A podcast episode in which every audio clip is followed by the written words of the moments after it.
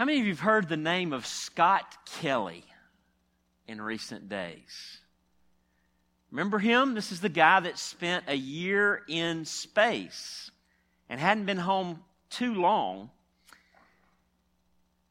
He writes, I'm sitting at the head of my dining room table at home in Houston, finishing dinner with my family, my longtime girlfriend, Amiko, my daughters, Samantha and Charlotte, my twin brother, Mark, his wife, Gabby, his daughter, Claudia, our father, Richie, and Amiko's son, Corbin. It's a simple thing sitting at a table and eating a meal with those you love, and many people do it every day without giving it much thought. But for me, it's something I've been dreaming about for almost a year. I've contemplated what it would be like to eat this meal so many times. Now that I'm finally here, it doesn't seem entirely real. The faces of the people I love that I haven't seen for so long, the chatter of many people talking together, the clink of silverware, the swish of wine in a glass, these are all unfamiliar. Even the sensation of gravity holding me in my chair feels strange. And every time I put a glass or fork down on the table, there's a part of my mind that's looking for a dot of Velcro or a strip of duct tape that's going to hold it in place for me. I've been back on earth for 48 hours. So began Scott Kelly's story about his year in space and how it has affected his life and will affect his life going forward. It's from that little excerpt was from the prologue to his book, Endurance, A Year in Space, A Lifetime of Discovery. And I got the book for Christmas. My mother in law gave me the book, and, and I'm excited to, to be able to read the whole story over the next few weeks. But as I was reading that portion Monday evening, after all the Christmas Day festivities had quieted down and, and, and it was just me and the Christmas lights, uh, it sort of synced up with some thoughts that I'd already been having and, and always seemed to have during this week between Christmas and New Year's. Thoughts of reflection and self examination concerning this year past, and, and thoughts of anticipation and planning for the year ahead. Primary in my thoughts has been the reality of today. How much of today have I, will I waste? How can I better live today? Not just today. Do you follow where I'm going with this? Not just today, but when tomorrow is today. How can I better live today? How can I be more productive? Not just in a measurable way in terms of things checked off of a list, but in terms of influence and encouragement and love. This morning, the title of, our, of the message as we go back to Psalm 90 for a second is Live Today. Here's the truth I want you to take home life is short. Eternity is close. And loving God and others with Christ exalting love today is what matters. Life is short, eternity is close, and loving God and others with Christ exalting love today is what matters. Psalm 90, verse 12. By the way, we're picking up where we left off in our reading earlier in Psalm 90. Moses says, Teach us to realize the brevity of life so that we may grow in wisdom. Moses is praying to God in light of the, the bigness of God, in light of God's sovereignty, His holiness, His reign over all things that He's kind of painted the picture of in the first 11 verses. He turns the corner here and he, and he prays to God and he says, In light of who you are, here's what we need. We need you to teach us to number our days, to realize the brevity of life, the New Living Translation says, the shortness of life. Why? So that we may grow in wisdom. The NIV translates the verse this way Teach us to number our days that we may gain a heart of wisdom. This verse gives, gives us wisdom's math, right? The mathematics of wisdom. You want to get wisdom, then you got to learn how to count. You got to learn how to number and calculate and, and, and assess your days. You've got to look at the shortness of life and let it affect how you live today. And in so doing, you'll find and gain a heart of wisdom. St. Austin said of this verse, we can never do that except we number every day as our last day. Now that's true wisdom, is it not?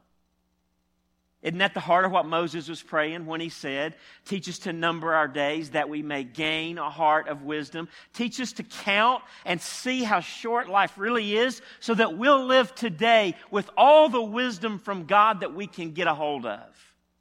So that we won't waste this present moment. Life is short, eternity is close, and loving God and others with Christ exalting love today is what matters. Frederick Buckner said this There is always the temptation to believe that we have all the time in the world, but the truth is we do not. How many times do you live according to that, that temp, tempted perspective, that imaginary world? Too many times I find myself believing that. Buckner goes on, we have only one life, and the choice of how we're going to live it must be our own. For each of us, there comes a point of no return, a point from which we no longer have life enough left to go back and start over. But here's the good news for us this morning. If you're sitting here this morning and breathing and think you're going to breathe for the next 24 hours, Lord willing, your life is not over. It's not too late to live today in a way that matters. No longer enough life left to start over. You know, there's a ruthlessness to time that demands that we spend every moment, all the time that we have, while it is today. We're on a train that's ever moving through today. Don't miss the ride. And don't waste the ride. Life is short, eternity is close, and loving God with uh, and others with Christ exalting love today is what matters. You know, the life of the Apostle Paul teaches us how to live today. Paul uh, gave his last 30 years of life showing and telling the world about the love of God in Jesus Christ. And I want you to catch this. If you've been kind of, if your mind's been wondering, zone back in on me for just a second. This is central. Everything we're talking about this morning, all that we're saying in terms of living today and making the most of today, understand everything we're talking about is about, we're talking about living life in light of the gospel, in light of the gospel of free, unmerited grace in Jesus. We're talking about a life that's transformed and empowered by the indwelling spirit of Jesus. We're not just talking about humanistically doing better than you've done before. We're talking about living in the truth and the freedom and the power of the gospel, all for the glory of the one who died for us. 2 Corinthians chapter 5, Paul would say this of his own salvation, his own relationship to Jesus. He says, For the love of Christ controls us. Because we've concluded this, that one has died for all, that would be Jesus. Amen? Therefore, all have died, and he died for all. Why? That those who live might no longer live for themselves, but for him who for their sake died and was raised again. Paul said, you know what motivates me? You know what drives me to live the way I live? To suffer the way I suffer. To, to, to go to the, the, the lengths I go to to get the gospel to those who never heard. What drives me is the love of Christ and his love for me and this world compels me. It, it, it's not that I just want to, uh, you know, achieve a lot in my life and, and have a, a better resume. I'm not, it's, it's not just about having a better year next year than I had last year. It's about the world knowing that Christ died for them and rose again. And that love compels me. In Philippians 1, verse 21, Paul would describe how he tried to live every day this way. He says, For to me, to live is Christ, and to die is gain. And in that passage, he said, You know, sometimes I'm torn. I don't know whether, uh, actually, it's over in 2 Corinthians 5. He says, I don't know whether I want to go home or stay. To be absent from the body is to be present with the Lord. I, I'm torn. He comes to the conclusion God's going to leave me here for a little while longer, and that's what God did, in fact, end up doing. But he says, if he leaves me, it's all about Christ. For me, the gain is to go to heaven, amen? To be in the presence of Jesus. Not just to live to represent him, but to see him. For to me to live is Christ, and to die is gain. Living like this, by the way, in the context of Philippians 1 is the only way to live that shows the worth of the gospel. Paul would exhort the Philippians after he said that of himself for to me to live as Christ and to die as gain. He would say to the Philippians, live in a way, conduct yourselves in a way that is worthy of the gospel. What does that mean? That we earn our salvation? No. It means that, that we can live our lives in such a way that we show forth the value, the worth of the gospel. The gospel drives us and changes us and motivates us to live differently so the world around, as we live different lives, can see the beauty and the glory and the value of the gospel. Paul suffered unbelievably to get the word out about Jesus. He ended up, in fact, spending his last year in the infamous Mamertine prison in Rome before being executed in the spring of 68 AD at the hand of Nero, one of Rome's most vicious emperors in his treatment of Christians. And it was from the bottom of that 400 year old, and that was at that time, cistern, turned into a dungeon prison it was from that place that Paul wrote his last recorded words to his apprentice Timothy, a young pastor in Ephesus. And he teaches us in the, especially in the final words of that letter, and also even back in, in 1 Timothy, he teaches us how to live in such a way as to make the most of today, to live with that heart of wisdom of which Moses spoke.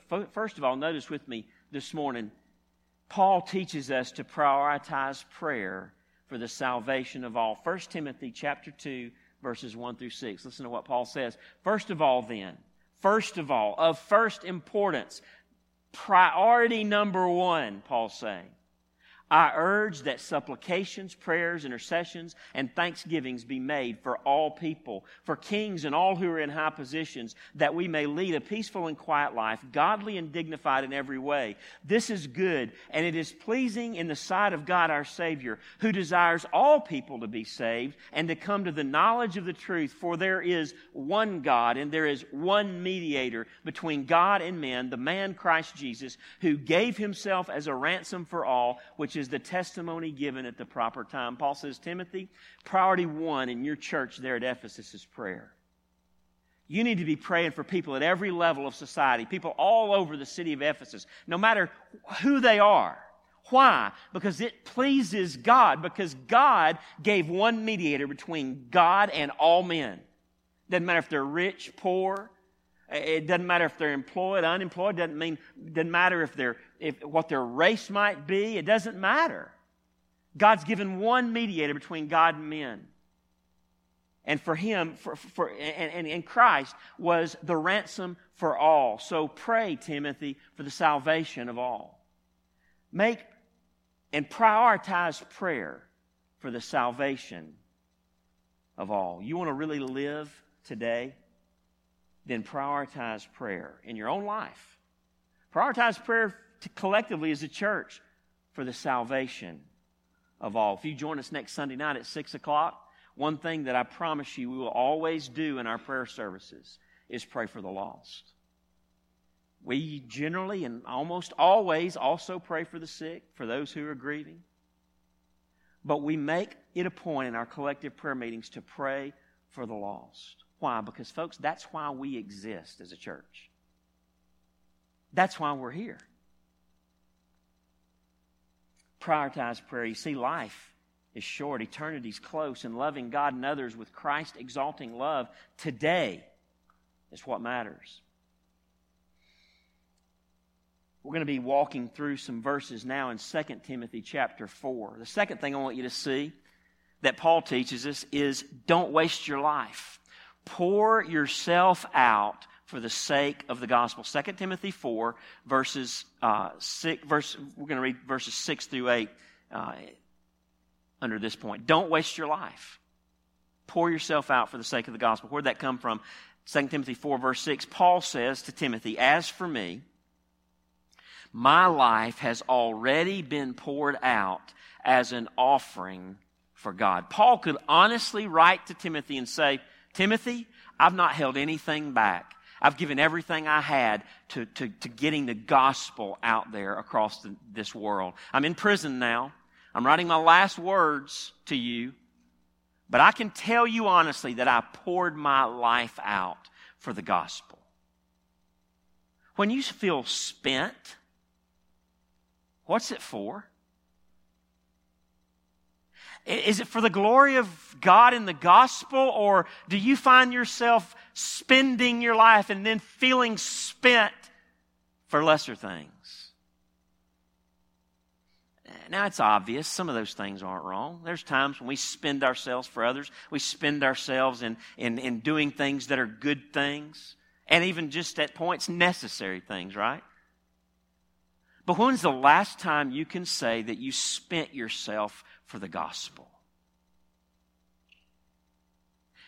The verses before verse 6 are Paul's exhortation to Timothy to faithfully preach the word, to share the good news of Jesus. And on the heels of that, he says, As for me, my life has already been poured out, Timothy. I've already done what I'm telling you to do. I've already poured out my life as an offering to God. Don't waste your life. Pour yourself out for the sake of the gospel. There are American Christians all across this country who are wasting their lives. They're busy. They're doing a whole lot of stuff, but they're wasting their lives because their lives are not being poured out for the gospel. Their lives are being poured out in pursuit of the American dream. And when it's all said and done, it will not even be a memory. Is that you?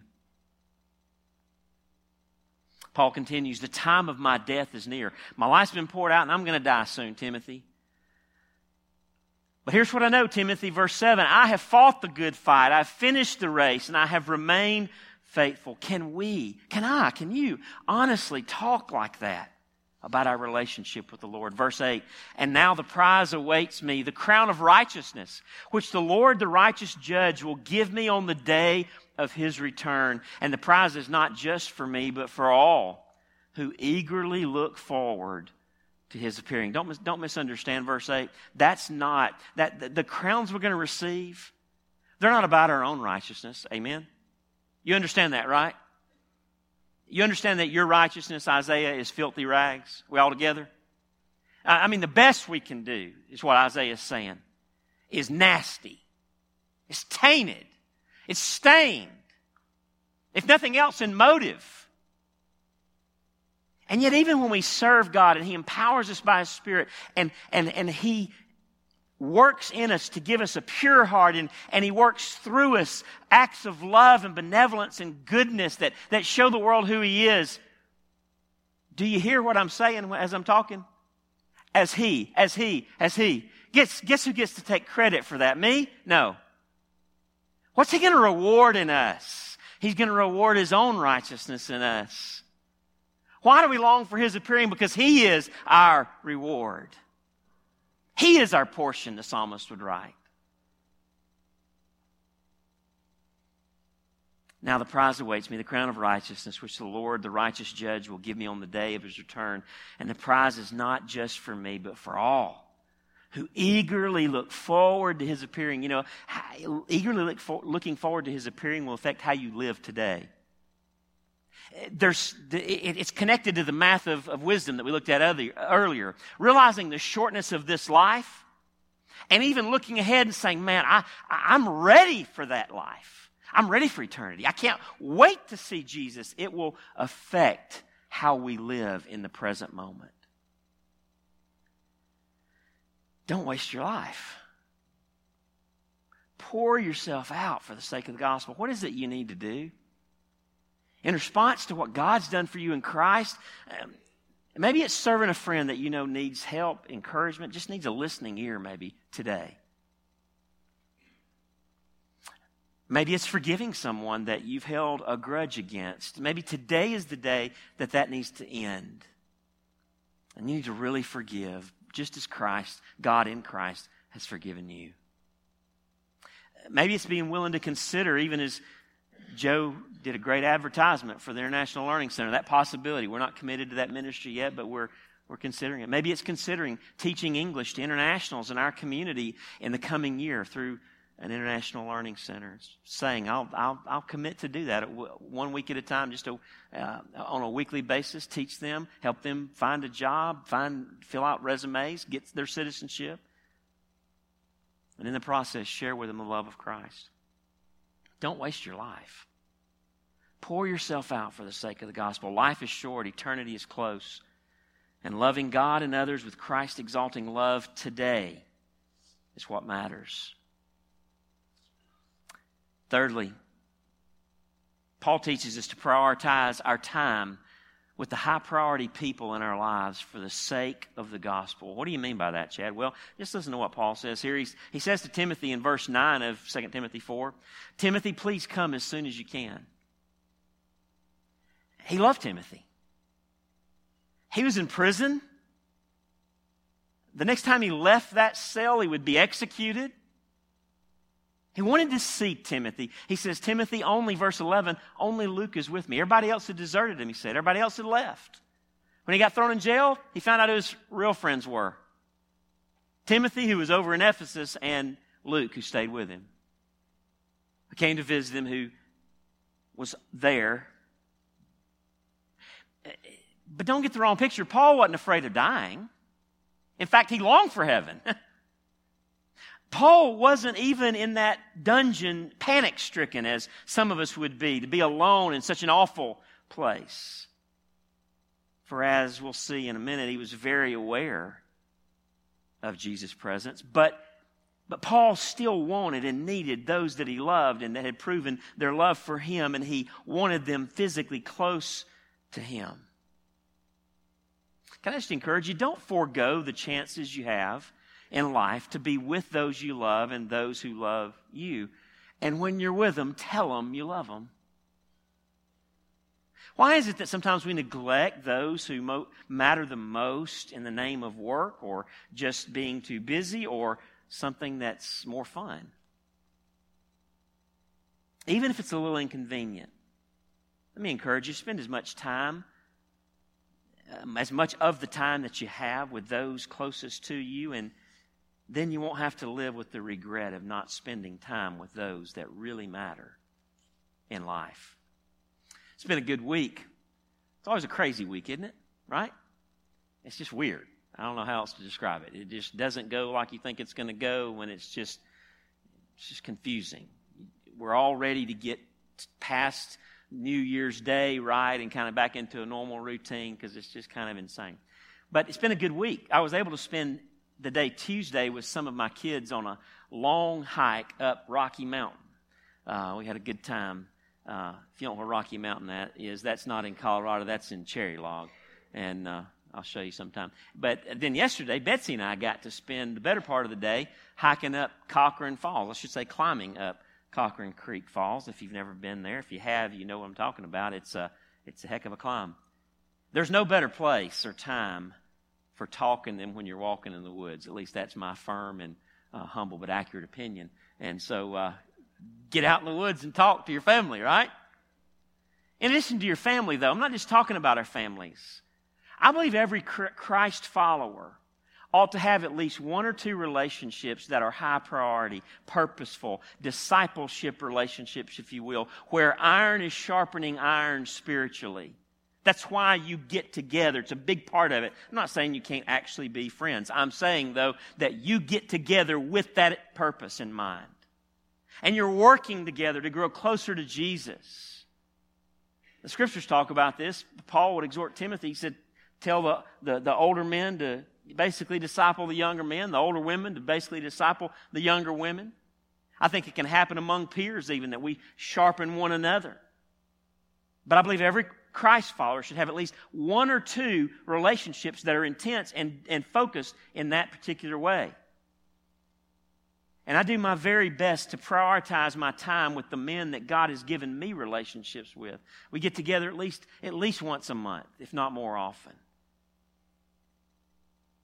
Prioritize your time with the high priority people in your life because life is short, eternity is close, and loving God and others with Christ exalting love today is what matters.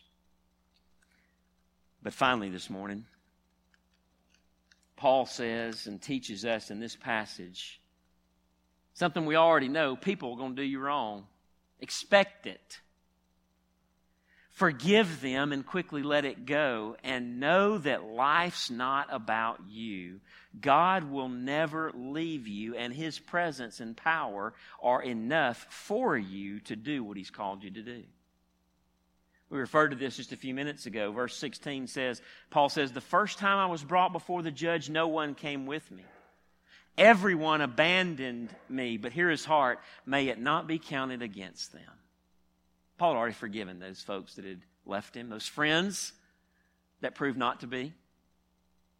Verse 17, but the Lord stood with me and gave me strength. What's Paul saying? Is, Paul talking about just, just getting him through, getting him through the loneliness? oh no. But the Lord stood with me and gave me strength so that I might preach the good news in its entirety for all the Gentiles to hear. And he rescued me from certain death, yes, and the Lord will deliver me from every evil attack and will bring me safely into his heavenly kingdom. All glory to God forever and ever. Amen. God, uh, Paul goes from being abandoned and the despair that we could feel when we we're alone to a place of, of, of glorifying God and giving him all the glory and honor and praise for what he had done for him. Paul never took his eyes off the cross of Jesus Christ. Paul never, Paul's eyes and in the eyes of his heart never left a vision of the resurrected Christ ruling and reigning from the Father's right hand over all things for the glory of God and the joy of the nations through gospel preaching. He always had that picture in mind. And, and again, notice, you know, sometimes we, we just, we're just asking God to get us through the day. We, we, we, our, our perspective is so limited and so introspective at times. We just don't want to feel lonely or abandoned. Paul said, listen, God dealt with all that. I forgive the people that left me. And God strengthened me, but He didn't just strengthen me to get me through and help me have a good day, right? He strengthened me so I could preach the gospel in all of its, in, in all of its fullness to the Gentiles. I'm not here just to have a good day. God doesn't leave us here just to have a nice life. He put us here to get the gospel to the nations. And when He strengthens us, it's for gospel preaching. And I'm talking to you, not just me. You're a gospel preacher. If you've ever heard this, the good news, then you're, you're one who can tell it. And God, in the Great Commission, Jesus said, Go and make disciples of all the nations, teaching them to observe all things that I've commanded them, baptizing them in the name of the Father, Son, and the Holy Spirit. And lo, I am with you always. He said that to all of his disciples. That's a word to you. People will do you wrong. Expect it. Go ahead and get your heart ready to forgive them and quickly let it go. Aren't you glad God forgave you, by the way? You say, You don't know what they've done to me. I don't. I, I don't. But here's the thing what have you done toward holy God? I, I don't know what they've done to you, but I know what people have done to me. I know what I've done to people. I know how I've sinned against God, and you know, you know what God did for me? He, he forgave me. And, and, he, and Paul says, we are to forgive even as God in Christ forgave us. It's not an option. And something's clogged up spiritually in you if, if you get hung up right there. there's some disconnect between your understanding of God's grace to you if you can't extend that grace to somebody else. It doesn't matter what they've done. I love the hymn, Grace Greater Than All Our Sin. That's what we've been shown. And that's what we're called to show. And by the power of the Holy Spirit, we can. And then after you deal with that, people doing you wrong, know that life's not about you. This, it's not about me having a good day, a nice life. It's about the gospel being heralded through me. And here's the reality God will never leave me, and His presence and power are enough for me to do all that He's called me to do in getting the gospel out. That doesn't mean I always draw from the supply like I ought to, but the supply's there. And I may not have a good day, but it'll be the right kind of day if the gospel is seen and heard through me. Did you hear what I said? I may not even like that Tuesday. But if I'm faithful and draw from the power of God to do what He's called me to do, and I do it in His power and with His joy, then a bad day can be a God glorifying day. Amen? Life's short, eternity's close and loving God and others with Christ exalting love today is what matters. Today. Isn't that a powerful word? It's a word we don't think near enough about. Uh, we know it as the current date on our calendar, but it's a lot more than that. We are talking about all we actually have to give. Anybody, God included. We no longer have yesterday to give, do we? It's, it's gone. I cannot yet give you tomorrow because it's not yet come. All I have to give you is my today. All I have to give God is right now. Oh, I want to give him tomorrow. I wished I'd given him more yesterdays, more of the yesterdays. But all I can act on in this moment is today. Life is short, eternity is so close.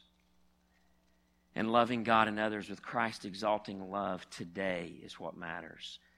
When I walked into Erlanger Hospital on Wednesday, December the 20th, I had no idea that I was in just a few minutes, along with his wife and three sons and their wives that I was going to watch Leonard Mayfield enter the presence of Jesus. Freddie, we were on the phone together just before I got to the hospital. Leonard had had a terrible heart attack the, the day before. I knew it was bad, but I, I had no idea. I just shared with Freddie, I had no idea how bad he was. By the way, please continue to pray for Linda, Lyndon, Lenny, and Lindsay and the rest of their family as they grieve. Lyndon uh, and his wife Katie. Uh, I don't think they're here this morning, but they're, they're here regularly with us in worship, members of our church. And Lyndon, if you listen to this message later on the church app, I just want you to know that you've been on my heart and in my prayers a lot during these last two weeks, and especially over Christmas. But as we sat there together in that hospital room at Erlanger and watched Leonard Mayfield pass from life to death, from time into eternity. It's, it's an amazing thing to watch someone's transition from earth to heaven. It's incredibly sobering. It's a powerful moment, and it puts all of life in the most realistic perspective possible. It's Psalm 90, verse 12. The math's done for you.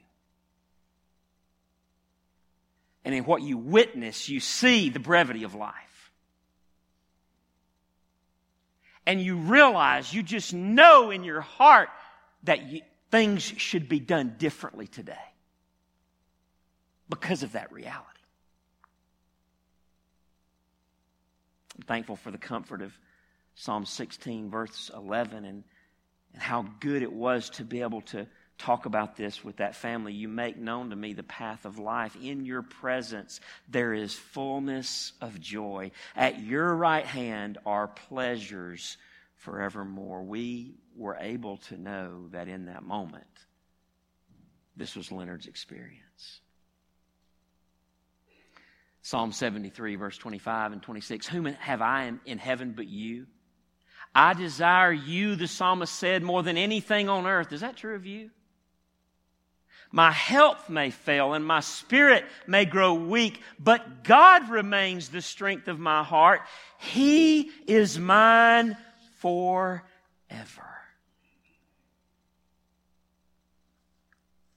That's why, that's why Paul would say in 2 Corinthians 5, verse 8, Yes, we are of good courage, and we would rather be away from the body and at home with the Lord.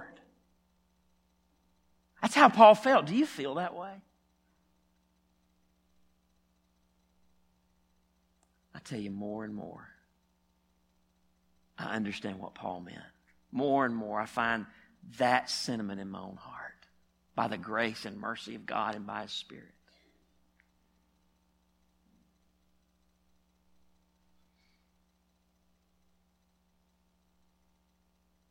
John Piper said, I suppose for some of you, the thought of dying is so morbid, so gloomy, so fraught with grief and pain that you do your best to keep it out of your minds, especially during the holidays. But I think that is unwise and that you do yourself a great disservice. I have found that there are few things more revolutionizing in my life than a periodic pondering of my own death. And yes, that's really what this sermon is all about. Think about your death and do the math.